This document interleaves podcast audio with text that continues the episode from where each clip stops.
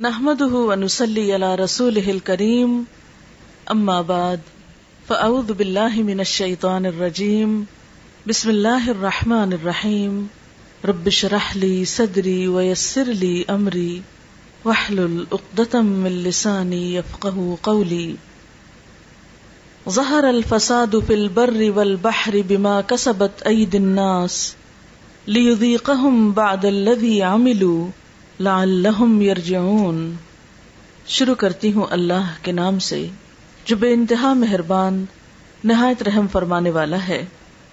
ارشاد باری تعالی ہے کہ ظاہر ہو گیا فساد، خشکی اور سمندر میں لوگوں کے ہاتھوں کی کمائی کی وجہ سے، تاکہ وہ ان کو ان کے بعض اعمال کا مزہ چکھائے۔ شاید کہ وہ لوٹ آئیں، رجوع کر لیں۔ مزز خواتین، اس وقت جب ہم اپنے آس پاس کی دنیا پہ نظر دوڑاتے ہیں۔ خواہ ہم اپنے گھروں کو دیکھیں، خاندانوں کو دیکھیں، اپنے شہر کو دیکھیں یا اپنے ملک کو دیکھیں، یا مجموعی طور پر پوری دنیا کی صورت حال کو دیکھیں، تو یوں لگتا ہے جیسے چین رخصت ہو گیا ہو۔ دنیا دن بدن ایسے حالات سے دو چار ہوتی چلی جا رہی ہے کہ ہر شخص کا خوف بڑھتا جا رہا ہے۔ بے یقینی اور بے اعتمادی کے سائے پھیلتے چلے جا رہے ہیں۔ اور قرآن پاک کی یہ آیت بالکل سچی نظر آتی ہے کہ زہر الفساد فی البر والبحر۔ ظاہر ہو گیا فساد خشکی پر بھی اور سمندر میں بھی۔ یعنی کوئی جگہ، کوئی گوشہ دنیا کا ایسا نہیں رہا کہ جسے پرامن اور پرسکون جگہ کہا جا سکے۔ کچھ عرصہ پہلے تک جن علاقوں کو اور جن جگہوں کو امن کی جگہ کہا جاتا تھا اور جہاں پر لوگ سمجھتے تھے کہ جا کر دنیاوی ترقی اور خوشحالی کے دروازے کھل جاتے ہیں، وہ جگہیں بھی اب محفوظ نہیں رہی پر امن نہیں رہی دنیا میں لوگ اس وقت جہاں بھی آباد ہیں، کسی نہ کسی طرح پریشانی کا شکار ہیں۔ ایسے میں ہم کیا کریں؟ ہماری ذمہ داری کیا ہے؟ ہم سکون اور امن کہاں تلاش کریں؟ کہاں پائیں۔ بنیادی طور پر تو ایک حدیث قدسی میں اللہ سبحان و تعالیٰ فرماتے ہیں کہ میں نے سکون کو جنت میں رکھ دیا، لوگ اسے دنیا میں تلاش کرتے ہیں، بھلا وہ کیسے پائیں گے؟ حقیقت یہ ہے، دنیا امتحان کی جگہ ہے، سکون کی جگہ نہیں ہے۔ یہاں پر ہر شخص ایک محدود وقت کے لیے آیا ہے، تھوڑے عرصے کے لیے آیا ہے، اور ہر ایک سے دیکھا یہ جا رہا ہے کہ وہ کرتا کیا ہے۔ اور بالآخر ہم میں سے ہر ایک کو اپنے اعمال کے ساتھ واپس پلٹنا ہے۔ اور پھر ایک دن آئے گا کہ ہم سب کو اپنے رب کے حضور حاضر ہونا ہے۔ اور جو کچھ ہم یہاں پر کر رہے ہیں، اپنی انفرادی زندگی میں یا اجتماعی زندگی میں، اس کا حساب کتاب دینا ہے۔ اور اس کے بعد جو زندگی شروع ہوگی، وہ اصل زندگی ہوگی۔ اس میں خوش قسمت ہے وہ لوگ کہ جن کو اللہ تعالی ایسی جگہ عطا کرے کہ جہاں نہ کوئی خوف ہوگا اور نہ غم۔ اور یہ اللہ کا وعدہ ہے کہ وہ اپنے دوستوں کو ایسی ہی جگہ عطا کرے گا۔ ان لوگوں کو جو اللہ کی رضا میں زندگی بسر کرتے ہیں۔ اللہ ان اولیا اللہ خوف علیہم ولا هم يحزنون سن لو، اللہ کے دوستوں کو نہ کوئی خوف ہوگا اور نہ غم ہوگا۔ لیکن اس خوف اور غم سے نجات پانے کے لیے ضروری ہے کہ ہم اپنی اس زندگی کو اور اپنی اس دنیا کو بھی حت الوسا پر امن بنانے کی کوشش کریں۔ اپنے رویے، اپنے طریقے، اپنی سوچ کا انداز اور انسانوں کے ساتھ معاملات ایسے انداز میں ہو کہ جس میں ایک دوسرے کے لیے تکلیف اور دکھ کا سبب نہ ہو لیکن ہم دیکھتے ہیں کہ انفرادی سطح ہو یا اجتماعی سطح، دکھوں اور تکلیفوں میں اضافہ ہی ہوتا چلا جا رہا ہے۔ اور ہر شخص پریشان ہے کہ وہ کیا کرے۔ لیکن بات یہ ہے کہ کیا کسی بھی مسئلے کا حل محض پریشان ہونا ہوتا ہے؟ نہیں۔ کوئی بھی پریشانی پریشان ہونے سے حل نہیں ہوتی۔ کوئی بھی تکلیف صرف تکلیف کا ذکر کرنے سے دور نہیں ہو جاتی۔ جب تک کہ انسان اس کے لیے کوئی عملی قدم نہ اٹھائے۔ ایسے حالات میں انسان کس کی طرف رجوع کرے؟ کس سے پوچھے؟ کون اسے بتائے کہ وہ اس دنیا میں زیادہ بہتر طور پر کیسے زندگی بسر کر سکتا ہے؟ اگرچہ کلی سکون، مکمل خوشی اور مکمل اطمینان کہ جس میں کوئی خوف اور غم اور دکھ اور پریشانی ہو ہی نہ، وہ تو دنیا میں ممکن نہیں۔ لیکن پھر بھی انسان اپنے رویے اور اپنے اچھے طریقوں سے اور اللہ تعالی کی اطاعت اور رضامندی میں زندگی گزار کر اس دنیا کو بھی کسی حد تک پر امن ضرور بنا سکتا ہے۔ یعنی ایسا نہیں کہ دنیا میں امن قائم نہیں ہو سکتا۔ ضرور ہو سکتا ہے، لیکن اس کے لیے ہر شخص کو انفرادی طور پر کوشش کرنا ہوگی، کیونکہ کوئی بھی معاشرہ افراد سے مل کر بنتا ہے۔ ہر شخص صرف ایک نہیں ہوتا، ایک ایک فرد مل کر پوری قوم بن جاتا ہے۔ ایسے قطرے قطرے سے مل کر بنتا ہے سمندر۔ اسی طرح باقی تمام چیزوں میں بھی یہی اصول ہے۔ اس لیے اگر ہم سب اپنے اپنے طور پر یہ سوچیں کہ میں کیا کر سکتا ہوں تو اس سے ان شاء اللہ تعالی اجتماعی طور پر کچھ نہ کچھ فرق ضرور آئے گا۔ اب دیکھیں کہ جب موسم بدلتا ہے، مثلا گرمی یا سردی میں بدلتا ہے، تو اس کی ابتدا تھوڑی تھوڑی تبدیلی سے ہوتی ہے۔ ایسا نہیں ہوتا کہ شدید گرمی میں شدید سردی آ جائے۔ ایک موسم سے دوسرے موسم تک آنے میں وقت لگتا ہے۔ ہلکی ہلکی تبدیلیاں ہوتے، مثلا جب سردیوں سے گرمیاں آتی ہیں، تو عموماً دن گرم ہونے لگتے ہیں۔ راتیں ٹھنڈی ہوتی ہیں۔ پھر آہستہ آہستہ وہ گرمی پھیلتی چلی جاتی ہے۔ حتیٰ کہ گرمی کی شدت کا ایک وقت ایسا آتا ہے کہ راتیں بھی ٹھنڈی نہیں رہتی۔ لیکن اس کے بعد پھر ایک وقت آتا ہے کہ موسم تبدیل ہونا شروع ہوتا ہے۔ تو یہ فطرت کا جو اصول ہے، یہ زندگی کے تمام چیزوں میں ہے۔ مثلا ایک پودا چھوٹا سا شروع ہوتا ہے۔ بڑھتے بڑھتے پھیلتے پھیلتے ایک پورا درخت بن جاتا ہے۔ پھر وہ خود درخت ہی نہیں رہتا بلکہ سایہ بھی دیتا ہے اور بعض اوقات اگر پھلدار ہو تو پھل بھی دیتا ہے اور پھر مدتوں دیتا چلا جاتا ہے۔ لیکن یہ سب کچھ ایک دن میں نہیں ہوتا۔ ہاں یہ ضرور ہوتا ہے کہ پہلے دن ہر پودا ایک بیج ہی ہوتا ہے اور ایک چھوٹی معمولی سی چیز ہی ہوتا ہے۔ بہرحال، اگر ہم سب مل جل کر کوشش کریں، تو ایسا نہیں کہ یہ بات ناممکنات میں سے ہو کہ ہمارے خاندانوں میں، ہمارے گھرانوں میں، ہمارے رشتے داروں کے اندر اور ہماری دنیا کے اندر امن اور سکون نہ ہو سکے۔ لیکن اس کے لیے ہمیں رجوع کرنا ہوگا اسی ہستی کی طرف جس نے ہمیں بنایا، جس کی طرف سے ہم آئے اور جس کی طرف ہمیں لوٹ کر جانا ہے۔ تو آئیے دیکھتے ہیں کہ وہ اس بارے میں کیا فرماتا ہے کہ ہمیں کیا کرنا چاہیے۔ سب سے پہلی بات تو یہ یاد رکھیں کہ اس دنیا میں جو بھی مشکلات آتی ہیں مسائب یا پریشانیاں آتی ہیں یا چھوٹی یا بڑی کوئی تکلیف یا آفت آتی ہے، یہ اللہ تعالی کی طرف سے ایک وارننگ ہوتی ہے۔ یہ بندے کو خبردار کرتی ہے، بندے کو جگاتی ہے، احساس دلاتی ہے۔ اس کو اس بات کا احساس دلاتی ہے کہ دیکھو، کہیں تم غلطی پر تو نہیں۔ اسی کے بارے میں ہم دیکھتے ہیں کہ قرآن پاک میں اللہ تعالیٰ فرماتے ہیں، وَلَنُذِيقَنَّهُم مِّنَ الْعَذَابِ الْأَدْنَى دُونَ الْعَذَابِ الْأَكْبَرِ لَعَلَّهُمْ يَرْجِعُونَ۔ کہ اس بڑے عذاب سے پہلے ہم اسی دنیا میں کسی نہ کسی چھوٹے عذاب کا مزہ انہیں چکھاتے رہیں گے۔ شاید کہ یہ رجوع کر لیں۔ یعنی دنیا میں انسان کو چھوٹی چھوٹی تکلیفیں جو آتی ہیں، وہ کس لیے آتی ہیں کہ انسان اپنی غلطی کا اعتراف کرے، اس پر معافی مانگے اور اپنی غلطی کا ازالہ کرتے ہوئے پھر اصل کی طرف لوٹے۔ مثلا آپ نے دیکھا ہوگا کہ اگر عام حالات میں ہمیں اپنی غلطی کا احساس نہ ہو لیکن جو ہی کوئی تکلیف آتی ہے، کوئی چوٹ لگتی ہے، کوئی پریشانی ہوتی ہے، تو فوراً پہلا خیال یہ آتا ہے، کہیں مجھ سے کوئی ایسا گنا تو نہیں ہو گیا؟ کہیں مجھ سے کوئی کوتا تو نہیں ہوگی اور یہ خیال ہر دل میں آتا ہے، ہر اس دل میں جو زندہ ہو۔ ہر اس انسان کے اندر یہ سوچ ایک دفعہ ضرور آتی ہے کہ میں نے کچھ کیا تو نہیں ایسا کہ میرا رب مجھ سے ناراض ہو گیا ہو۔ اگرچہ انسان پر تکلیفیں اور آزمائشیں امتحان کے طور پر بھی آتی ہیں ضروری نہیں ہوتا کہ ہر وقت انسان گناگاری ہو تو اس کے اوپر پکڑ آئے۔ لیکن پھر بھی عموماً یہی ہوتا ہے کہ اللہ تعالی بندہ مومن کے ساتھ ایک احسان فرماتا ہے کہ اس کو اس کی غلطیوں کا احساس دلاتا رہتا ہے۔ عام طور پر آنے والی تکلیف اور انسان کی غلطی میں کوئی نہ کوئی مماثلت ہوتی ہے۔ مماثلت کا مطلب یہ کہ کوئی ریزمبلنس ہوتی ہے۔ عموماً ہم نے کسی کے ساتھ کچھ ایسا کیا ہوتا ہے تو اللہ تعالیٰ کسی بندے سے وہی چیز ہمارے لیے کروا دیتا ہے۔ بعض اوقات ہم نے اگر کسی کا حق مارا ہے تو کوئی دوسرا ہمارا حق مار جاتا ہے۔ جب وہ ہمارا حق مارتا ہے تو پھر ہم اس وقت ضرور سوچتے ہیں کہ کبھی میں نے تو نہیں کسی کے ساتھ ایسا کیا۔ اور جس شخص کو یہ سوچ مل جائے، جس کے اندر یہ احساس پیدا ہو جائے کہ کہیں میں نے تو نہیں کسی کے ساتھ زیادتی کی، کہیں میرا تو کوئی قصور نہیں، وہی انسان در اصل اللہ تعالی کی محبت کا مرکز ہوتا ہے۔ یہ اللہ کا خاص انعام ہوتا ہے کہ وہ بندے کو ایسی مثبت سوچ دے۔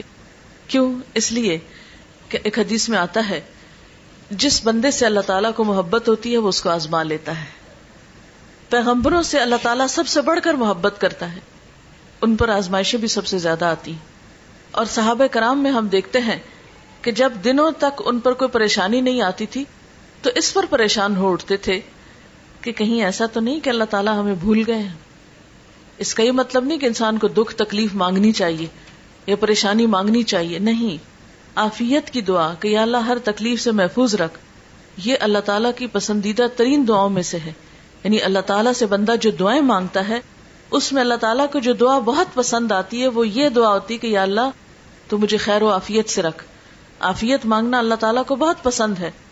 لیکن آفیت کی دعا، خیر خیریت کی دعا مانگنے کے باوجود اگر کوئی دکھ یا غم یا پریشانی آ جاتی ہے یا کوئی تکلیف پہنچ جاتی ہے، تو پھر ایسے موقع پر انسان کو اللہ تعالی کے بارے میں برا نہیں سوچنا چاہیے، ناراض نہیں ہونا چاہیے، دل میں برا گمان نہیں لانا چاہیے۔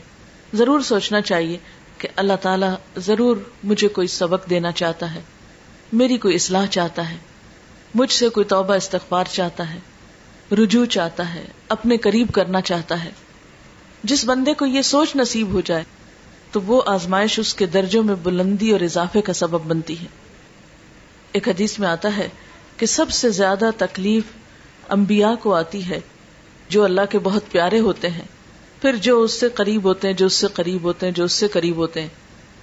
عام طور پر تو ہم یہ دیکھتے ہیں کہ جب کسی انسان پہ کوئی تکلیف آتی ہے، تو لوگ عموماً اس کے بارے میں برا خیال کرنے لگتے کہ اس نے ضرور کوئی خرابی کی ہوگی۔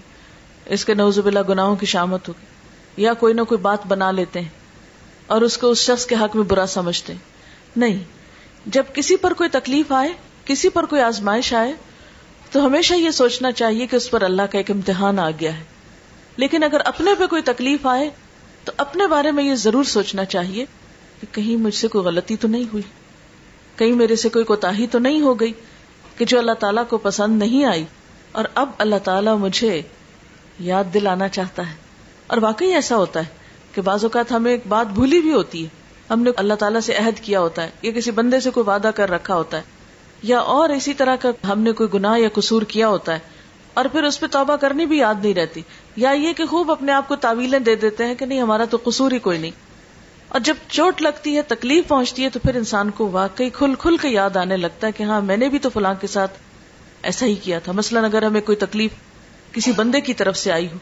یا یہ کہ میں نے کسی کا مزاق اڑایا تھا، یا کسی کو تانا دیا تھا، یا کسی کے بارے میں برا سوچا تھا، تو اللہ تعالیٰ نے مجھے وہ میرے سامنے لا کر دکھایا۔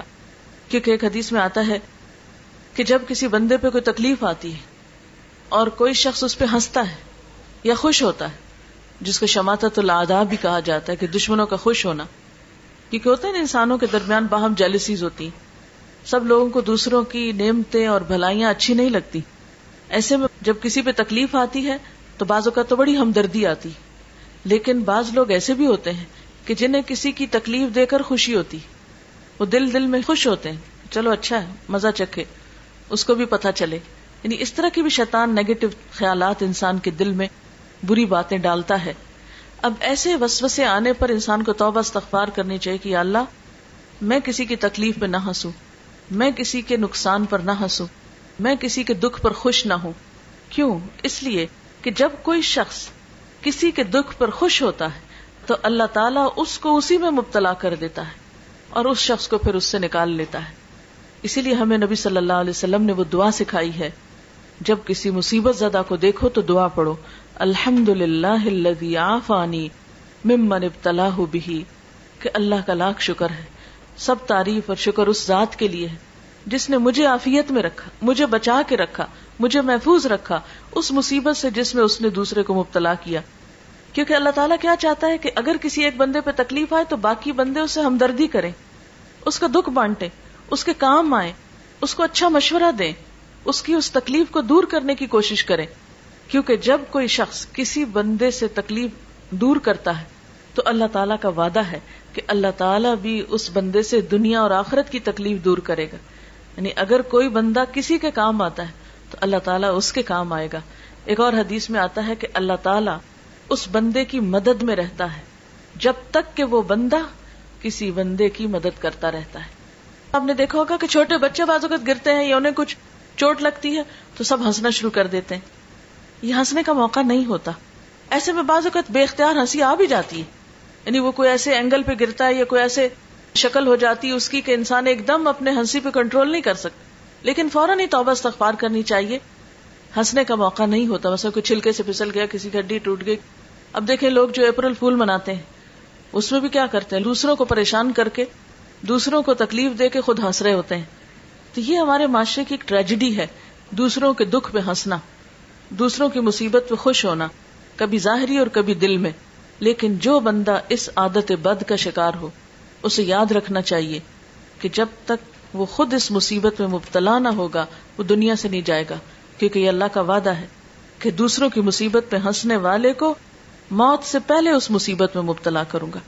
اس لیے کسی کی بیماری اور دکھ دیکھیں یا کوئی چھوٹی بڑی مصیبت، چھوٹی سی چھوٹی تکلیف میں بھی کسی کو دیکھیں، فوراً یہ دعا پڑے کیونکہ حدیث میں آتا ہے کہ جو شخص مصیبت زدہ کو دیکھ کر یہ دعا پڑتا ہے، اللہ تعالیٰ اسے اس مصیبت سے بچا لیتا ہے۔ کوئی بیماری ہو، کوئی غم ہو، دکھ ہو، تو اس کے ساتھ اظہار ہمدردی بھی کرے اور اس کے ساتھ ساتھ یہ ہے کہ اپنے لیے دعا بھی مانگ لے بہرحال، دنیا کے جتنے بھی دکھ ہوتے ہیں، چاہے وہ جسمانی تکلیفیں ہوں، چاہے وہ اولاد کی تکلیف ہو، چاہے وہ مالی پریشانی ہو، چاہے وہ کوئی اور دکھ ہو جس کا کوئی نام نہ ہو، لیکن وہ انسان کو کھائے جا رہا ہو، یہ ساری چیزیں، حتیٰ کہ ایک کانٹا بھی جو مومن کو چپتا ہے، وہ بھی اس کے گناہوں کا کفارہ بن جاتا ہے۔ اس لیے ہمیشہ یہ سوچنا چاہیے کہ کہیں کو اللہ تعالیٰ کی ناراضگی کی بات تو نہیں ہو گئی اور دکھ اور غم کے پہنچنے پر فوراً اللہ کی طرف رجوع کرنا چاہیے۔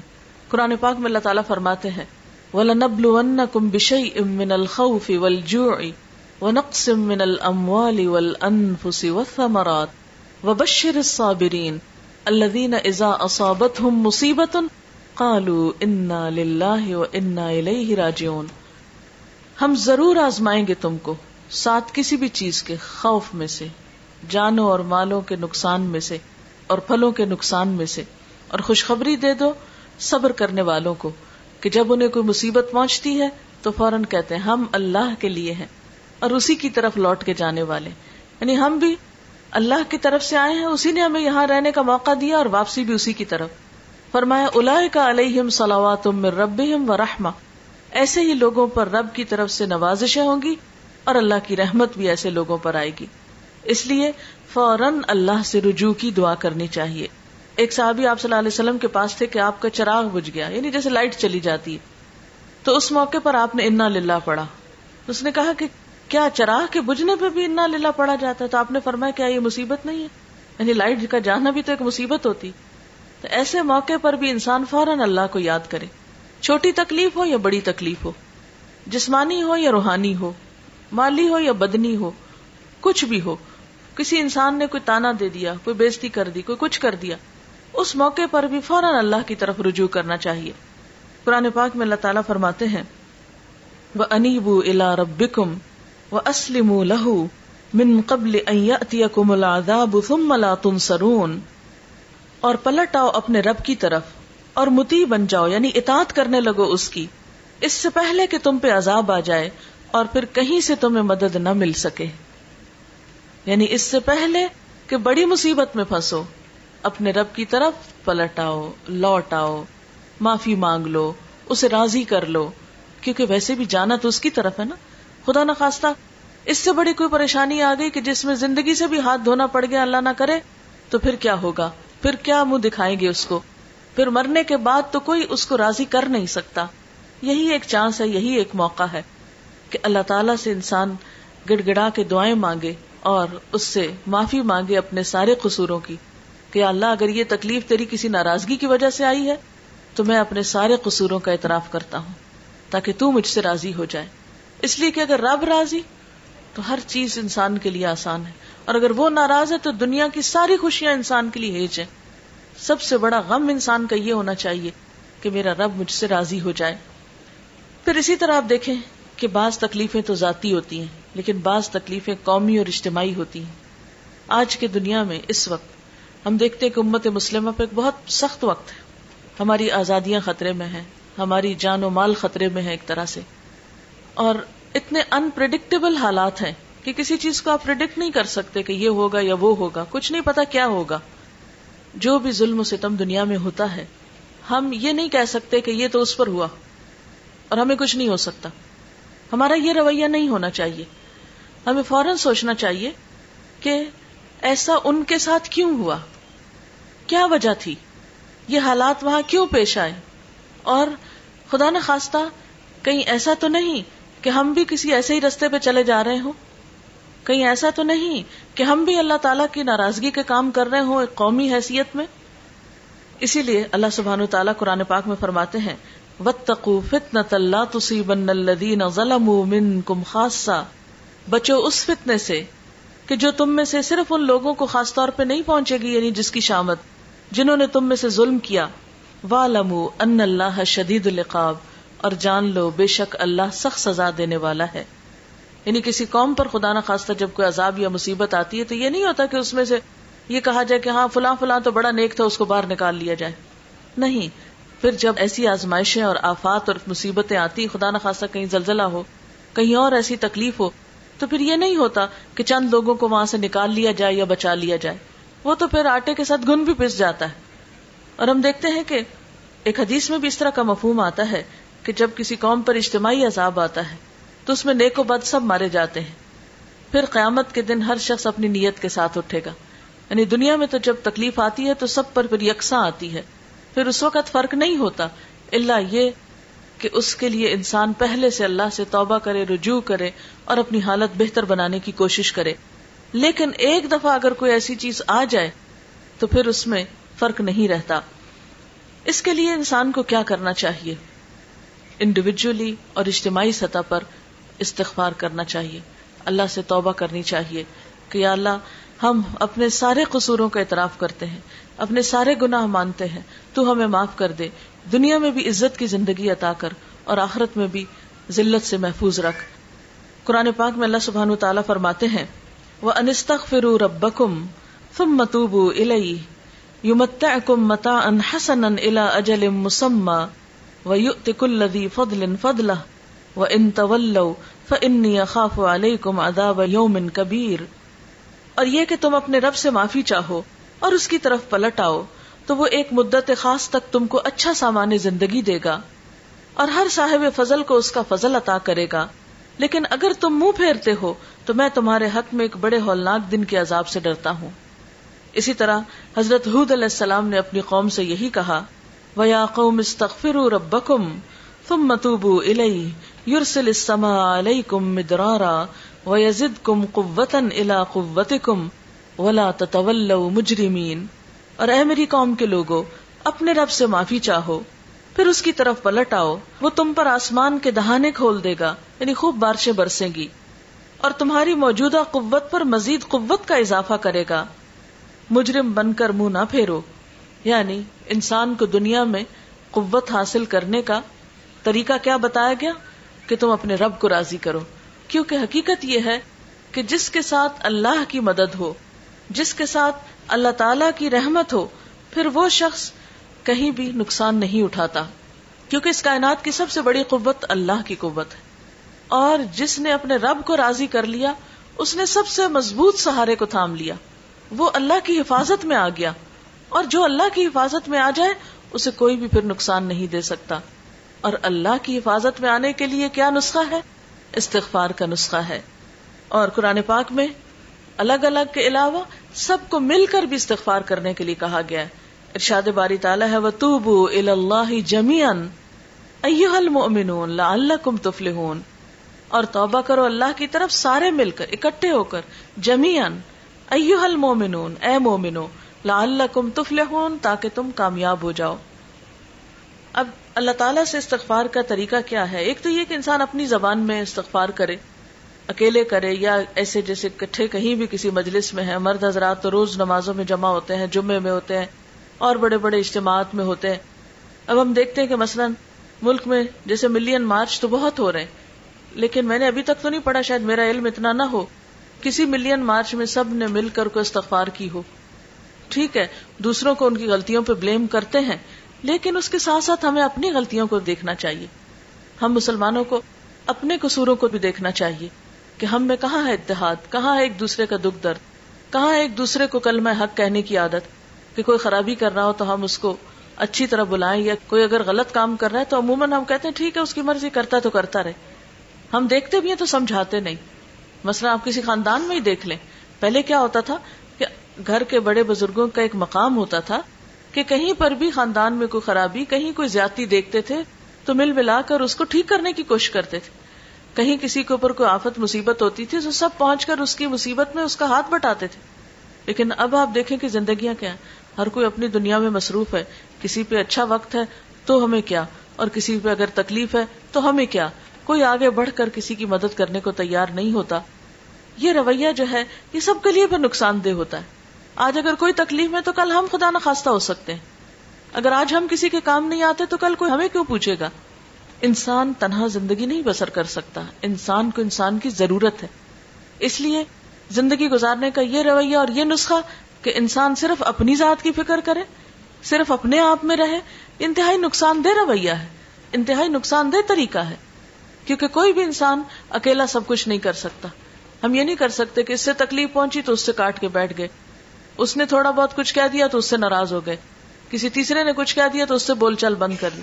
بھلا ہم آئسولیٹ ہو کر سب سے کٹ کے کہاں رہ سکتے ہیں؟ اس لیے ہمیں ایک دوسرے کو تھامنا بھی ہے۔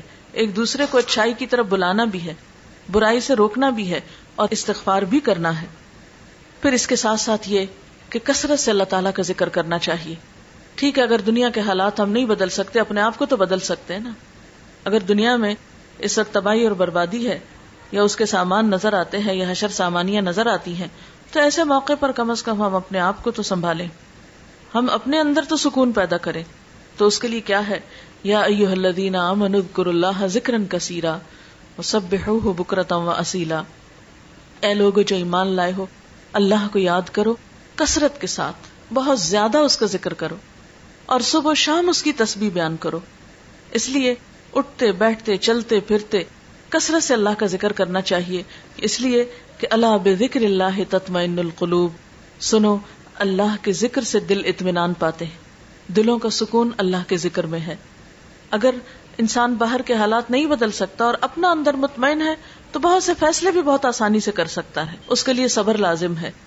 اس لیے قرآن پاک میں اللہ تعالیٰ فرماتے ہیں، یا ایو الذین آمنوا استعینوا بالصبر والصلاة۔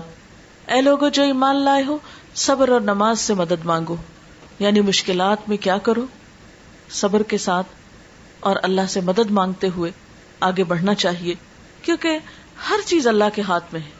اور جب اس سے مانگیں گے، اسے پکاریں گے اور وہ دعا سنے گا، تو اس سے بڑھ کر کسی کے پاس کوئی نسخہ نہیں ہے کسی بھی مسئلے کو حل کرنے۔ کا ٹھیک ہے، ہم دل کا بوجھ ہلکا کرنے کے لیے بہن بھائیوں سے شیئر کرتے ہیں، دوستوں سے شیئر کرتے ہیں، لیکن یاد رکھیے کہ ان کے پاس کوئی جادو کی چھڑی نہیں ہے۔ جادو کے اندر کیا طاقت ہے؟ کہ جادو کی چھڑی کو ہم علاج سمجھے وہ بھی کوئی چیز نہیں ہے۔ تو اصل مدد جو ہے وہ اللہ کی طرف سے آتی ہے۔ اور اس کے لیے انسان کو پھر نفل حاجت پڑھ کر اللہ تعالیٰ کی طرف رجوع کرنا چاہیے۔ اور پھر خاص طور پر یہ دعا پڑھنی چاہیے، ربنا افرغ علینا صبرن و سب تقدامنا ونصرنا علی القوم الکافرین۔ اے ہمارے رب، ہم پر صبر ڈال دے اور ہمارے قدم جما دے اور کافر قوم پر ہمیں مدد عطا فرما۔ فتنوں اور مصیبتوں اور آفتوں سے بچنے کے لیے خاص طور پر اللہ تعالیٰ سے دعا کرنی چاہیے کہ اللہ تعالیٰ ہمیں محفوظ رکھے۔ رسول اللہ صلی اللہ علیہ وسلم نے فرمایا، دعا نازل شدہ آفات اور جو بھی نازل نہیں ہوئی، سب کے لیے فائدہ مند ہے۔ یعنی دعا کا کرنا جو ہے وہ بہت فائدہ مند ہے۔ ان مصیبتوں کے لیے بھی فائدہ مند ہے جو آ چکی ہوں۔ اور ان مصیبتوں میں بھی دعا فائدہ دیتی ہے جو ابھی نہ آئی ہوں۔ اس لیے اللہ کے بندو خوب دعا کرو۔ اس کے بعد یہ ہے کہ قرآن پاک سے مضبوط تعلق قائم کرنا چاہیے، کیونکہ قرآن پاک نجات کا ذریعہ ہے۔ رسول اللہ صلی اللہ علیہ وسلم نے فرمایا، ان قریب ایک بڑا فتنہ سر اٹھائے گا۔ صحابی نے عرض کیا، اس فتنے میں ذریعہ نجات کیا ہوگا؟ یعنی فتنہ تو ہوگا، مصیبت تو ہوگی، پھر ہم کیسے بچیں گے اس سے؟ فرمایا، اللہ کی کتاب۔ یعنی قرآن حکیم ایک ایسا نسخہ ہے کہ جس کے ذریعے انسان فتنوں سے محفوظ رہ سکتا ہے۔ اس کتاب میں تم سے پہلے گزرے ہوئے لوگوں کے حالات ہیں۔ تم سے بعد ہونے والی باتوں کی خبر ہے۔ تمہارے آپس کے معاملات کا فیصلہ ہے۔ جو کوئی اسے چھوڑ کر کسی اور بات کو اپنی ہدایت کا ذریعہ بنائے گا، اللہ اسے گمراہ کر دے گا۔ اللہ کی مضبوط رسی یہی ہے۔ یہی حکمتوں سے بھری ہوئی یاد دہانی ہے۔ یہی بالکل سیدھی راہ ہے۔ جس نے اس کے ساتھ بات کی سچ کہا، جس نے اس پہ عمل کیا اجر پائے گا۔ اور جس نے اس کی بنیاد پہ فیصلہ کیا، اس نے انصاف کیا۔ اس لیے انفرادی زندگی ہو یا اجتماعی زندگی ہو یا قومی زندگی ہو، ان سب میں نجات کا ذریعہ، صحیح اور درست فیصلے، بہترین رہنمائی اور اللہ کی مدد کا ذریعہ اللہ کی کتاب کو تھامنا ہے۔ اور حقیقت یہ کہ اللہ تعالیٰ نے یہ کتاب بھیجی ہماری رہنمائی کے لیے تھی کہ جب دنیا میں مشکلات ہوں، تکلیفیں اور پریشانیاں ہوں، تو پھر ہم کیا کیا کریں؟ لیکن ہم زیادہ سے زیادہ اس سے کیا رہنمائی لیتے ہیں؟ اچھا کہ اس مشکل میں کیا وظیفہ پڑھ لیں؟ یہ کتاب وظیفوں کی کتاب نہیں ہے۔ ذالک الکتاب لا ریب فی ہدل للمتقین۔ یہ کتاب جس میں کوئی شک نہیں، متقی لوگوں کی ہدایت کے لیے آئی ہے۔ یہ ہمیں بتاتی ہے کہ ہمارا معاملہ اپنی ذات کے ساتھ کیا ہونا چاہیے رشتے داروں کے ساتھ کیا ہونا چاہیے، اور باقی مسلمانوں کے ساتھ کیا ہونا چاہیے، اور پوری دنیا کے لوگوں کے ساتھ کیا ہونا چاہیے۔ زندہ رہنے کے بہترین اصول کیا ہیں؟ ہر معاملے میں یہ گائیڈ کرتی ہے۔ اللہ تعالیٰ فرماتے ہیں کہ لقد علیکم کتاب فی ذکر ہم نے تمہاری طرف کتاب اتاری ہے جس میں تمہارا اپنا ذکر ہے، تمہاری ہی باتیں ہیں۔ تو جس چیز میں ہمارا ذکر ہے، ہماری باتیں اور ہم ہی نہ پڑھے تو ہمیں کون پھر گائیڈ کر سکتا ہے؟ کون ہمیں رہنمائی دے سکتا ہے؟ اور اسی کے بارے میں اللہ سبحان و تعالیٰ نے ہمیں خاص ہدایت دی ہے، کتاب علیہ کا مبارکن لیت دبر آیاتی وہ لیت ادکر الباب ایک کتاب جسے ہم نے اتارا ہے بہت برکت والی ہے، تاکہ لوگ اس کی آیات میں غور و فکر کریں اور عقل والے اس سے نصیحت پکڑیں۔ یعنی اس کی روشنی میں زندگی بسر کر کے زندگی کی بہت سی مشکلات سے نپٹے پھر اس کے بعد یہ ہے کہ آپ صلی اللہ علیہ وسلم نے یہ بھی فرمایا خیر کم منتا علم القرآن و تم میں بہترین ہے وہ لوگ جو قرآن سیکھیں اور سکھائیں۔ یعنی اگر آتا ہے تو دوسروں کو سکھائیں، اگر نہیں آتا تو سیکھنے کی کوشش کریں۔ اور چونکہ اس کتاب کو مبارک کتاب کہا گیا، برکتوں والی کتاب کہا گیا، اس لیے یہ ہو نہیں سکتا کہ جو شخص اس کے ساتھ تعلق رکھے، پھر اس کی زندگی میں خیر و بھلائی نہ آئے۔ پھر اس کے بعد یہ کہ جو جو یہ کتاب پڑھتے جائیں اور اچھے کاموں کے کرنے کا موقع ملے، سمجھ آئے، تو پھر ان کاموں میں دیر بھی نہ کی جائے۔ نبی صلی اللہ علیہ وسلم نے فرمایا، بادرو بالآمال فتنن قطع اللیل المظلم۔ لوگوں، نیک کام کرنے میں جلدی کرو۔ ان فتنوں سے پہلے پہلے جو ایک تاریخ رات کے ٹکڑوں کی طرح ہر طرف چھائے ہوئے ہوں گے۔ یعنی اس سے پہلے کہ نیکی کی مہلت چلی جائے اور ایسی مصیبتیں اور آفات اور پریشانیاں اور فتنے آ جائیں کہ جو کالی رات سے بھی زیادہ سیاہ ہوں کہ جن میں انسان کو پھر یہ سمجھ نہ آئے کہ وہ جائے کدھر۔ آج کل بھی جب میں اخبار پڑھتی ہوں یا میں دیکھتی ہوں ٹیلی ویژن پہ نیوز وغیرہ تو میں جب عراقی لوگوں کا حال دیکھتی ہوں تو میں سوچتی ہوں کہ یہ بھی ہماری طرح کے انسان ہیں۔ آج ہی میں شاید پڑھ رہی تھی کہ تین ارب ڈالر کا بارود جو ہے وہ استعمال ہوا ہے۔ آپ خود سوچے کہ کبھی ایسا ہوتا نا چودہ اگست پہ جب کبھی فائر ورکس ہوتا ہے تو جس رات کو ہوتا ہے آپ یقین کریں کہ ساری رات ایسا لگتا ہے کہ جیسے ہر طرف سے بارود کی اور مسالے کی بو آ رہی ہو اور دھواں دھواں دھواں ایک بے چینی سی ہوتی۔ تو میں سوچ رہی تھی کہ جس ملک کے اندر اتنا بارود پھٹا ہو، جس ملک کے اندر کئی کئی فٹ اور کئی کئی میٹر کی گہرائی تک جا کے بم پھٹے ہوں۔ وہاں کے لوگوں کی نیندیں اور آرام اور ان کا سانس لینا اور جہاں پانی نہ ملتا ہو، جہاں بجلی نہ ہو۔ آپ دیکھیں چند گھنٹوں کے لیے بجلی جاتی ہے تو کیا برا حال ہو جاتا ہے؟ جہاں دنوں بجلی نہ ہو، جہاں اسپتالوں میں بجلی نہ ہو، جہاں ہر طرف ایک افرا تفری اور لوٹ مار ہو، جہاں بچے جو ہیں وہ اپنی زندگی سے ہاتھ دھو رہے ہوں، جہاں زخمیوں کی مرہم پٹی کرنے والا کوئی نہ ہو، جہاں ہسپتالوں میں مورچریز میں پڑے ہوئے مردے تعفن چھوڑ رہے ہوں، ان کو دفنانے والا نہ ہو کوئی۔ تو آپ خود سوچ سکتے ہیں کہ وہاں لوگوں کی زندگی کتنی اجیرن ہوگی، کتنی اجیرن ہوگی، کیسی کیسی آزمائش ہوگی۔ بچوں کو چھوٹی سی کوئی تکلیف ہوتی ہے تو ہم بے چین ہو اٹھتے ہیں۔ آج صبح میں ایک تصویر دیکھ رہی تھی اور بچہ بہت ہو چکا تھا تو اس کی ماں اس کا ہاتھ پکڑ کے اسے چوم رہی تھی اور بچے کا منہ ایسے کھلا تھا جیسے نیند میں عام طور پہ بچوں کا منہ کھل جاتا ہے۔ ایسے ماں کا حال دیکھ کے بالکل صبر نہیں مجھے آ رہا تھا کہ یا اللہ ہم بھی مائیں ہیں اور ہم اپنے بچوں کو ذرا سی دیر نہ دیکھے تو ہمیں چین نہیں آتا۔ یہ بھی انسان ہیں یہ بھی مائیں ہیں۔ اور ان کو اپنے کوئی مستقبل کا نہیں پتا کہ امن ہوگا کہ نہیں، زندگی ہوگی کہ نہیں، کھانے کو ملے گا کہ نہیں، کاروبار بنے گے کہ نہیں، جابز ملیں گے کہ نہیں۔ ہر چیز کی بے یقینی۔ یہ ساری آفت جو ہے، یہ اگر انسانوں کے گروہ پہ آ گئی ہے، تو آپ دیکھ ہی رہے ہیں کہ دنیا میں باتیں کیا ہو رہی ہیں، کہ اب کس کی باری ہے؟ حیرت ہوتی ہے مجھے ایسی باتیں سن کر اور کر کے۔ کہ ہم کس بات کے انتظار میں بیٹھے اب کس کی باری یعنی یوں لگتا ہے جیسے میچ کھیلا جا رہا ہو اور ایک دوسرے سے پوچھ رہے ہو کہ اب کس کی باری ہے؟ یعنی کس قدر افسوسناک حال ہے اور کتنی بے حسی ہے کہ بجائے اس کے کہ ہم اللہ سے توبہ کریں اور استغفار کریں، ہم اس انتظار میں بیٹھے کہ اب کس کی باری ہے؟ کوئی کھیل ہے، کوئی میچ ہے کہ جس کو ہم دیکھ دیکھ کے لطف اندوز ہو رہے ہیں؟ تو ایسے موقع پر جو نیکی اپنی ذاتی حد تک خود کسی کو احساس دلا کے یا کوئی نیکی کا اچھا کام ہم کر سکتے ہیں، تو وہ تو کم از کم کریں۔ آپ نے فرمایا کہ نیک امال کرنے میں دیر نہ کرو۔ کوئی پتہ نہیں کل کا دن کیسا ہو۔ کوئی پتہ نہیں کہ اگلا سال کیسا ہو۔ کل کا وقت کیسا آئے۔ اس لیے جو خیر بھلائی آج کر سکتے ہو، اسے نہ ٹالو۔ اور اس میں آپ دیکھیں کہ سب سے پہلے ہمیں اپنے فرائض پورے کرنے چاہیے۔ ہم نماز میں سستی کر دیتے اچھا ابھی پڑھی ہے، چلو پھر پڑھ لیں گے۔ ابھی نیند آ رہی ہے، ابھی ذرا ہم بازار میں ہیں، ابھی ہم وہاں جا رہے ہیں، ابھی جلدی ہے۔ کوئی نہ کوئی بہانہ کر کے ہم نمازیں چھوڑے رکھتے ہیں۔ آپ دیکھیے نماز وہ چیز ہے کہ جس کا قیامت کے دن سب سے پہلا سوال ہوگا۔ اگر یہی پوری نہیں تو آگے وہ کیا دکھائیں گے؟ یا تو ہم یہ کہیں کہ ہم نے مرنا نہیں، یا یہ کہیں کہ مرنے کے بعد جی نہیں اٹھنا، یا یہ کہیں کہ کوئی حساب کتاب ہے ہی نہیں۔ اگر ہم یہ کہتے ہیں تو پھر ٹھیک ہے، جیسے چاہیں زندگی بسر کریں جب ہم مانتے ہیں کہ قیامت آنی، جب ہم مانتے ہیں کہ ہم سے سوال ہوگا، تو پھر ہم اپنے فرائض کیوں نہیں پورے کرتے؟ فرض فرض ہوتا ہے۔ وہ لازمی چیز ہے، اس کا حساب ہونا ہے۔ اس کی پوچھ ہونی ہے۔ اس لیے اس کو کیے بغیر چارہ ہی نہیں۔ اس کو کیے بغیر گزارا ہی نہیں۔ وہ اسی وقت ہوگا جب ہم کریں گے۔ تو اس لیے سب سے پہلی چیز تو ہمیں اپنے فرائض کے کرنے میں اپنی نمازوں کی پابندی اور اپنے باقی فرائض جو ہمارے حقوق الباد کی طرف مثلاً جو ہیں، ان کی طرف ہمیں توجہ دینی چاہیے۔ نبی صلی اللہ علیہ وسلم نے خاص طور پر دوسروں کا حق مارنے سے منع کیا ہے۔ اور دوسروں کا حق کیا ہے؟ مثلا بہن بھائیوں کا حق مار جانا۔ یا دوسروں کا حق مار کے ایک بچے کو دے دینا، یا اسی طرح کے اور بہت سے ظلم و ستم کے معاملات ہمارے معاشرے میں ہوتے رہتے ہیں۔ مثلا ہمارے یہاں لڑکیوں کو وراثت سے محروم کر دیا جاتا ہے۔ یا اسی طرح یہ ہے کہ جو رشتے دار کمزور ہوتے ہیں یا یتیم بچے ہوتے ہیں، بعض اوقات ان کی پراپرٹی پہ، ان کے مال پہ، ان کی چیزوں پہ قبضہ کر لیا جاتا ہے۔ تو یہ ساری ظلم کی قسمیں ہیں۔ اور آپ کو یہ تو معلوم ہے کہ بندے جب تک حق معاف نہیں کریں گے، اللہ تعالیٰ بھی معاف نہیں کریں گے۔ حقوق العباد کی ادائیگی جو ہے وہ بہت ضروری ہے۔ اس کے لیے آپ صلی اللہ علیہ وسلم نے فرمایا، ظلم کرنے سے بچو۔ اس لیے کہ ظلم قیامت والے دن اندھیروں کا باعث ہوگا۔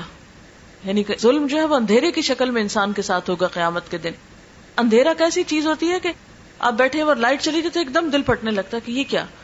یعنی ایک ناپسندیدہ چیز ہے۔ تو قیامت کا دن جو اتنا طویل دن ہوگا، وہاں اگر انسان اندھیروں میں ہو تو اس کے پاس کیا باقی رہا؟ پھر اسی طرح یہ ہے کہ صدقہ خیرات کا خصوصی اہتمام کرنا چاہیے۔ کسی بھی آفت، تکلیف، مصیبت پہ تھوڑا ہو یا زیادہ، کچھ نہ کچھ صدقہ ضرور کرنا چاہیے۔ آپ صلی اللہ علیہ وسلم نے فرمایا، صدقہ و خیرات میں جلدی کرو، اس لیے کہ بلا صدقے سے نہیں بڑھتی۔ یعنی جب انسان صدقہ کرتا تو بلائیں جو ہے وہ واپس پلٹ جاتی ہیں۔ ایک اور موقع پہ فرمایا، صدقہ اللہ کے غضب کو ٹھنڈا کرتا ہے اور بری موت سے بچاتا ہے انسان کو۔ پھر اسی طرح یہ ہے کہ ہمیں صرف خود اچھے کام نہیں کرنے، دوسروں کو بھی بتانے ہیں۔ نیکی کا حکم دینا اور برائیوں سے روکنا۔ اللہ تعالیٰ فرماتے ہیں ولاسر ان انسان الفی خسر الدین امن و عامل الصالحات و تواسو بالحق و تواسو بالصبر۔ قسم ہے زمانے کی۔ بے شک انسان خسارے میں ہے۔ سوائے ان لوگوں کے جو ایمان لائے، جنہوں نے نیک عمل کیے، ایک دوسرے کو حق بات کہی اور ایک دوسرے کو صبر کی تلقین کی۔ تو اس سے بھی کیا پتا چلتا ہے کہ انسان نقصان سے بچ ہی نہیں سکتا، جب تک کہ ذاتی زندگی میں اچھے کام یعنی ایمان اور عمل صالح کے ساتھ ساتھ ایک دوسرے کو حق بات نہ کہے۔ بعض اوقات ہم ایک بات اپنے دل میں محسوس کر رہے ہوتے ہیں کہ بات سچی یہ ہے اور حقیقت یہ ہے، لیکن ہم دوسرے کے لحاظ میں اس کو نہیں بتاتے کہ دوسرا مائنڈ کر جائے گا، دوسرے کو اچھا نہیں لگے گا۔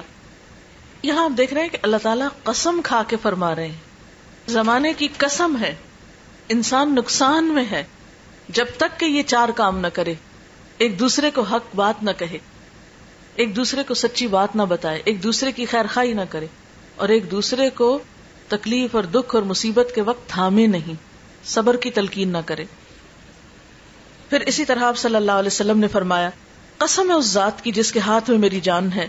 تم ضرور نیکی کا حکم دو گے ضرور برائی سے روکو گے ورنہ قریب ہے کہ اللہ تعالیٰ تم پر اپنی طرف سے کوئی عذاب بھیج دے۔ پھر تم اس سے دعائیں کرو گے، لیکن وہ قبول نہیں کی جائیں گی۔ یعنی جب تک تم نیکی نہ پھیلاؤ، جب تک لوگوں کو برے کاموں سے نہ روکو، ظلم و زیادتی سے نہ روکو، تو پھر ایسا نہ ہو کہ تم پہ وہ وقت آ جائے کہ تمہاری دعائیں نہ قبول ہوں۔ پھر اس کے ساتھ ساتھ یہ کہ لوگوں کو آپس میں جوڑنے کی کوشش کرنی چاہیے۔ امت مسلمہ کا ہر دور میں بہت بڑا المیہ یہ رہا ہے کہ وہ آپس میں ایک دوسرے کے دشمن رہے ان کے دل پھٹے رہے اور شیطان کا یہ سب سے بڑا وار ہوتا ہے کہ ان کو آپس میں لڑاؤ۔ یعنی کتنے افسوس کی بات ہے کہ سب ایک رب کو مانے ایک دین کو مانے ایک کتاب کو مانے ایک مقصد مانے زندگی کا اور پھر آپس میں ایک دوسرے سے جڑ کے نہ رہے اور یاد رکھیں، ایک دوسرے سے صرف اس وقت جڑا جا سکتا ہے جب انسان دوسروں کی غلطیوں کو معاف کر دے۔ ان کی غلطیوں سے درگزر کرے، ان کی برائی کے جواب میں اچھائی کرے۔ ادفا بلتی ہی احسن عزلزی بئی نہ کا بئی نہ اداوتن کا ان ولی حمیم۔ کوئی برا کر بھی جائے تو تم برائی کا جواب کس سے دو؟ اچھے طریقے سے دو۔ تو پھر وہ شخص جس کے اور تمہارے درمیان عداوت ہے، وہ ایسے ہو جائے گا جیسے دلی دوست ہو۔ ولی حمیم، گہرے دوست کی طرح ہو جائے گا دشمن بھی۔ لیکن آج افسوس یہ کہ دشمنوں کو تو دور کی بات کہ ہم دوست بنائے ہم نے تو دوستوں کو دشمن بنا لیا۔ ہے اپنے بھی دشمن بنتے جا رہے ہیں۔ اپنے بھی ایک دوسرے سے دور ہوتے چلے جا رہے ہیں۔ یہ انسان کے لیے کوئی اچھی علامت تو نہیں۔ یہ اللہ کی رحمت کی علامت تو نہیں۔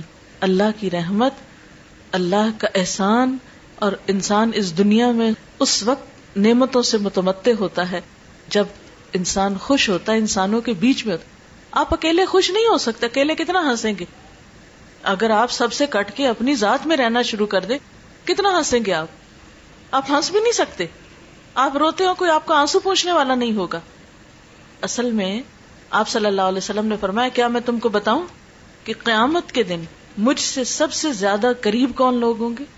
مجلس کے اعتبار سے یعنی سب سے قریب میرے کون بیٹھے ہوں گے؟ وہ لوگ جو منکسر المزاج ہوں گے۔ المعتون اکنافن کندھے جھکا کے رکھنے والے یعنی آجزی برتنے والے۔ الذین یا الفون و یؤلفون، وہ لوگ جو محبت کرتے ہیں اور کیے جاتے ہیں۔ وہ دوسروں سے محبت کرتے ہیں اور دوسرے ان سے محبت کرتے ہیں۔ یعنی قیامت کے دن اللہ کے رسول صلی اللہ علیہ وسلم انہی لوگوں کو اپنے قریب کریں گے کہ جو محبت دینا اور لینا جانتے ہیں۔ ان بندوں میں کوئی خیر نہیں کہ جو کسی کو محبت دے نہ سکے اور محبت کروا نہ سکے۔ نفرتیں خریدنا بڑا آسان ہے۔ آپ ایک دو سنا دیں کسی کو، وہ آپ کی جان کا دشمن ہو جائے گا۔ کیا مشکل ہے؟ لیکن کسی انسان کو اور وہ بھی اس کو کہ جو آپ سے دور بھاگتا ہو، آپ سے برا کرتا ہو، اس کو اپنا بنانا، یہی تو امتحان ہے۔ یہی تو ایک آزمائش ہے۔ اور جو شخص ان تکلیفوں پہ صبر کر سکتا ہے، وہی ایک خوشحال زندگی بسر کر سکتا خیر تنہا ہونے میں نہیں ہے۔ خیر مل جل کے رہنے میں ہے۔ جب خاندانوں کے اندر آپس میں محبتیں ہوتی تھی آپس میں کھلے دل سے لوگ ایک دوسرے کو ملتے تھے، تو اس کو انجوائے بھی کرتے تھے۔ جب سے ہم صرف اپنی ذات کے لیے بلائی اور خیر اور صرف خود خوش ہونا چاہتے اور ہم سکڑتے چلے جا رہے تو اس میں حقیقی خوشیاں نہیں رہی۔ مثلاً ایک بہو ہی آتی، پہلے تو سب سے شوہر کو اس کے ماں باپ سے کاٹتی ہے، پھر جب بچے پیدا ہوتے تو ان کو رشتے داروں سے کاٹ دیتی ہے۔ اور صرف ایک یک رخا خاندان اپنے میکے کے ساتھ ہی جوڑ کے رکھنے کے ادھوری خوشیاں پاتی۔ لیکن وہ جو دونوں خاندانوں سے بنانا جانتی ہے، وہ اصل خوشیاں پانا جانتی۔ لیکن یاد رکھیں کہ کچھ لوگ تو ہمیں محبت دیتے ہیں، کچھ کو ہمیں دینی پڑتی۔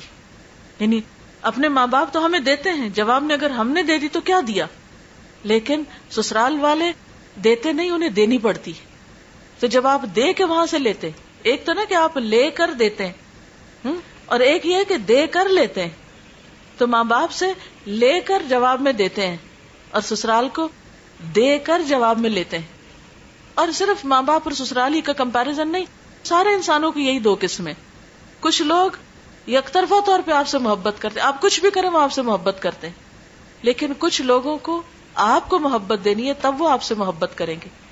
اس میں آپ کا کیا کمال ہے کہ کوئی خود سے ہی آپ سے محبت کر رہا ہے؟ اس میں آپ کا تو کمال نہیں۔ آپ کا کمال اس میں ہے کہ جو آپ سے کٹے، جیسے وہ حدیث قدسی میں آتا ہے، جو مجھ سے کٹے، میں اس سے جڑوں۔ لیکن ہم اکثر یہ بھی معلوم کرنے کی کوشش نہیں کرتے کہ کوئی مجھ سے کٹ رہا ہے تو کیوں کٹ رہا ہے؟ ہم کہتے ہیں، ٹھیک ہے، تم روٹے ہم چھوٹے نہیں بولتے تو نہ بولو، جاؤ۔ ہاں؟ یہ تو تکبر کی علامت ہے۔ یہ تو انا پرستی۔ اس انا پرستی کا نتیجہ کیا ہوگا؟ یہ ہمیں کہاں پہنچائے گی؟ کتنی خوشیاں دے گی؟ کتنا دین کا فائدہ ہوگا؟ اس لیے اگر ہم چاہتے ہیں کہ دنیا میں امن اور بھلائی ہو، تو اس کے لیے ضروری ہے کہ ہم مسلمانوں کی صفوں میں اتحاد پیدا کرنے کی کوشش کریں۔ لوگوں کو آپس میں جوڑنے کی کوشش کریں، نہ کہ توڑنے کی کوشش۔ وہ تسم اللہ جمیان ولا تفر رکھو خصوصاً دین کے نام پر، کہ اللہ کی رسی کو سب مل کے مضبوطی سے تھام اور اللہ کی رسی اللہ کی کتاب ہے قرآن۔ تو یہ اکیلے اکیلے نہیں تھاما جا سکتا اور نہ تھام کے رہ سکتے ہیں، جب تک کہ آپ مل جل کر نہ اسے تھامیں۔ اور اس کے لیے تعصب، جلد بازی، بد اخلاقی، زبان درازی اور غیبت سے بچنا ہوگا۔ اس کے بغیر اتحاد نہیں پیدا ہوتا۔ اختلاف کے باوجود خیر خائی وسط قلب دل بڑا کر لیں۔ کیا ہوا؟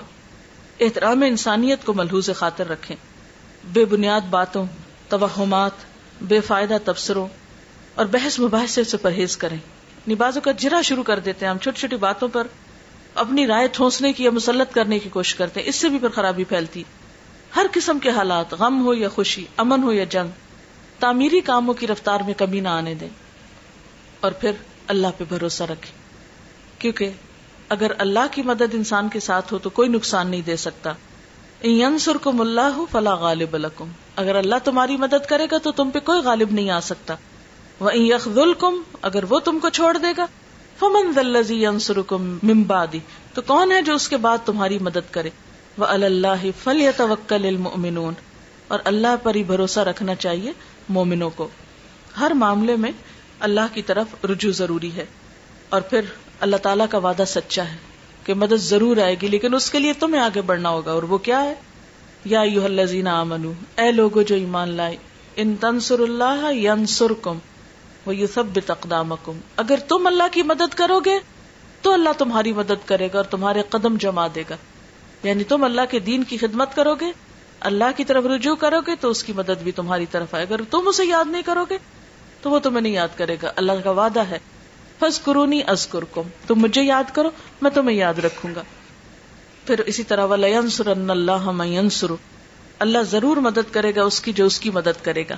اور اللہ کی مدد، اللہ کو ویسے تو مدد نہیں چاہیے، اللہ کی مدد سے مراد اللہ کے دین کی مدد ہے۔ اللہ کے دین کی خدمت ہے۔ لیکن اگر ہم اس کے دین کی مدد نہیں کریں گے، ہم آگے نہیں بڑھیں گے، تو وہ کیوں آگے بڑھے اگر ہم اس کے دین کی خدمت نہیں کریں گے، تو وہ پھر ہمارے لیے دنیا کے امن اور خوشحالی کو کیوں لائے؟ اور پھر آخری بات یہ کہ صرف باتیں ہی کرنے سے کام نہیں چلے گا جب تک کہ ہمارا عمل نہ بدلے۔ ہم ٹھوس کام نہ کریں، واقعی پروڈکٹیو کام نہ کریں۔ صرف نعرے بازی کرنا یا لفاظی کرنا یا جذباتی باتیں کرنا، اس سے کام نہیں چلے گا۔ اس کی بجائے ٹھوس بنیادوں پہ کام کرنے کی ضرورت ہے۔ ہر شخص صرف ماتم کر کے یا ایک دوسرے کو برا بلا کہہ کے یا صرف غم میں آنسو بہا کے یہ سمجھے کہ ہم کامیاب ہو جائیں گے انفرادی یا قومی سطح پر تو یہ کافی نہیں۔ اس کے لیے ہمیں تعلیم اور تربیت اور ہر طرح کے ہنر اور ٹیکنالوجی میں آگے بڑھنا ہوگا۔ اور یہ کام صرف باتوں سے نہیں ہوتا۔ اس کے لیے لمبی محنت اور کوشش کی ضرورت ہوتی۔ جس طرح ایک شخص آپ دیکھیں کہ زندگی میں جب قابل بنتا ہے تو اس کو سال ہر سال لگتے ہیں۔ تو جب ایک قوم ترقی کرتی ہے تو اس کو پھر اور بھی زیادہ وقت لگتا ہے۔ لیکن اگر سارے قدم اٹھانا شروع کر دیں، ہر شخص اپنی ذاتی حیثیت پہ دیکھے کہ میں کیا کر رہا ہوں۔ کیا دنیا میں جب مصیبت آتی ہے تو میرے عمل میں کچھ فرق پڑتا ہے؟ جہاں کسی کی تکلیف دیکھ کر مجھے کچھ نصیحت ہوتی ہے؟ میں اپنے طرز عمل کو بدلتی ہوں۔ اور چند ایک سوال ہے ہم سب اپنے آپ سے پوچھیں کہ کیا میں اپنا وقت ضائع تو نہیں کرتی؟ کیا میں نے سستی، کاہلی اور غفلت چھوڑ دی ہے؟ کیا میرے تعمیری کاموں میں کچھ تیزی آئی ہے؟ یعنی میں اپنا وقت زیادہ اچھے پروڈکٹیو کاموں میں گزارتی ہوں۔ کیا میرے معمولات میں کچھ تبدیلی آئی ہے؟ کیا میں نے زندگی کو محض سیر و تفریح اور صرف شاپنگ اور صرف گپ شپ اور پارٹنگ صرف یہی زندگی کو سمجھ رکھا ہے؟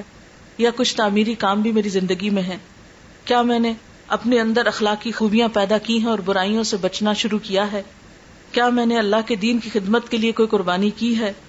اگر آج مجھے موت آ جائے، تو میں اللہ کو جواب دینے کے لیے اپنے آپ کو کتنا تیار پاتی ہوں؟ میں سمجھتی ہوں کہ میرے پاس اتنے عمل ہیں کہ میں اسے راضی کر سکوں، اور اگر نہیں، تو کوشش کیے بغیر خود بخود تو جمع نہیں ہوں گے۔ اگر میں نہیں بدلتی، تو دنیا کیسے بدلے گی؟ دنیا کے حالات کیسے بدل سکتے ہیں؟ اور اگر دنیا کے حالات نہ بھی بدل سکے تو کم از کم ہم اپنے آپ کو تو بدل لیں۔ افراد کے ہاتھوں میں ہے اقوام کی تقدیر، ہر فرد ہے ملت کے مقدر کا ستارہ۔ اللہ تعالیٰ سے دعا ہے کہ اللہ تعالیٰ ہمیں صحیح سوچ اور سمجھ دے اور بہترین عمل کی توفیق عطا فرمائے۔ واخر دعوانا ان الحمد للہ رب العالمین۔ دعا کر لیتے۔ سبحان اللہ والحمد للہ ولا الہ الا اللہ واللہ اکبر۔ ولا حول ولا قوة الا باللہ العلی العظیم۔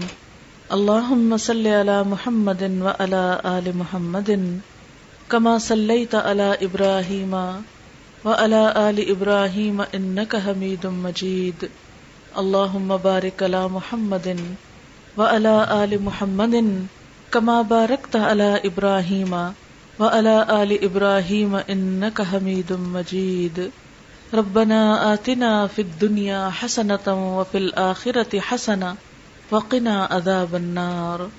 ربنا لا تزغ قلوبنا بعد إذ هديتنا وهب لنا من لدنك رحمة إنك أنت الوهاب. ربنا هب لنا من أزواجنا وذرياتنا قرة أعين واجعلنا للمتقين إماما. يا حي يا قيوم، برحمتك نستغيث. لا إله إلا الله، أنت الحليم الكريم.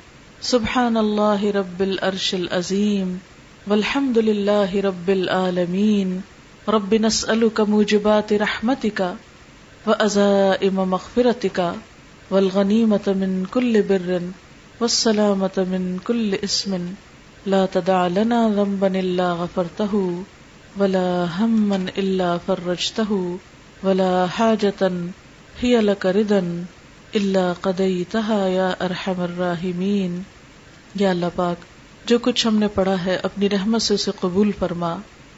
یا اللہ، تو ہم سب کو معاف فرما دے۔ یا اللہ، ہمارے گناہوں سے درگزر فرما۔ یا اللہ، ہم اپنے سارے قصوروں کا اعتراف کرتے ہیں۔ یا اللہ، تو ہماری اصلاح فرما دے۔ یا اللہ، ہمیں ہمارے نفس کے شر سے بچا لے۔ یا رب العالمین، ہماری عبادت میں لذت پیدا کر دے۔ ہمیں نماز کا شوق عطا کر دے۔ یا رب العالمین، ہمیں نمازوں کو اچھی طرح پورا کرنے کی توفیق عطا فرما۔ یا اللہ، تو ہمیں صدقہ خیرات کی توفیق عطا فرما۔ یا اللہ، تو نیکیوں کا شوق عطا کر دے۔ برائیوں سے نفرت دے دے۔ یا اللہ، تو ہمارے گناہوں کو معاف کر دے۔ یا اللہ، تو ہمیں قرآن پاک کی محبت عطا کر دے۔ یا رب العالمین، تو ہمیں جنت الفردوس میں جگہ عطا فرمانا۔ یا اللہ، دوزخ کے عذاب سے بچانا۔ دنیا کی تمام آزمائشوں سے محفوظ رکھنا۔ یا اللہ تو پاکستان کی حفاظت فرما۔ یا اللہ پاکستان کی حفاظت فرما۔ یا اللہ مسلمانوں کے دلوں کو باہم جوڑ دے۔ ان نفرتوں کو ختم کر دے۔ یا رب العالمین تو ہمارے گھرانوں میں سکون پیدا کر دے۔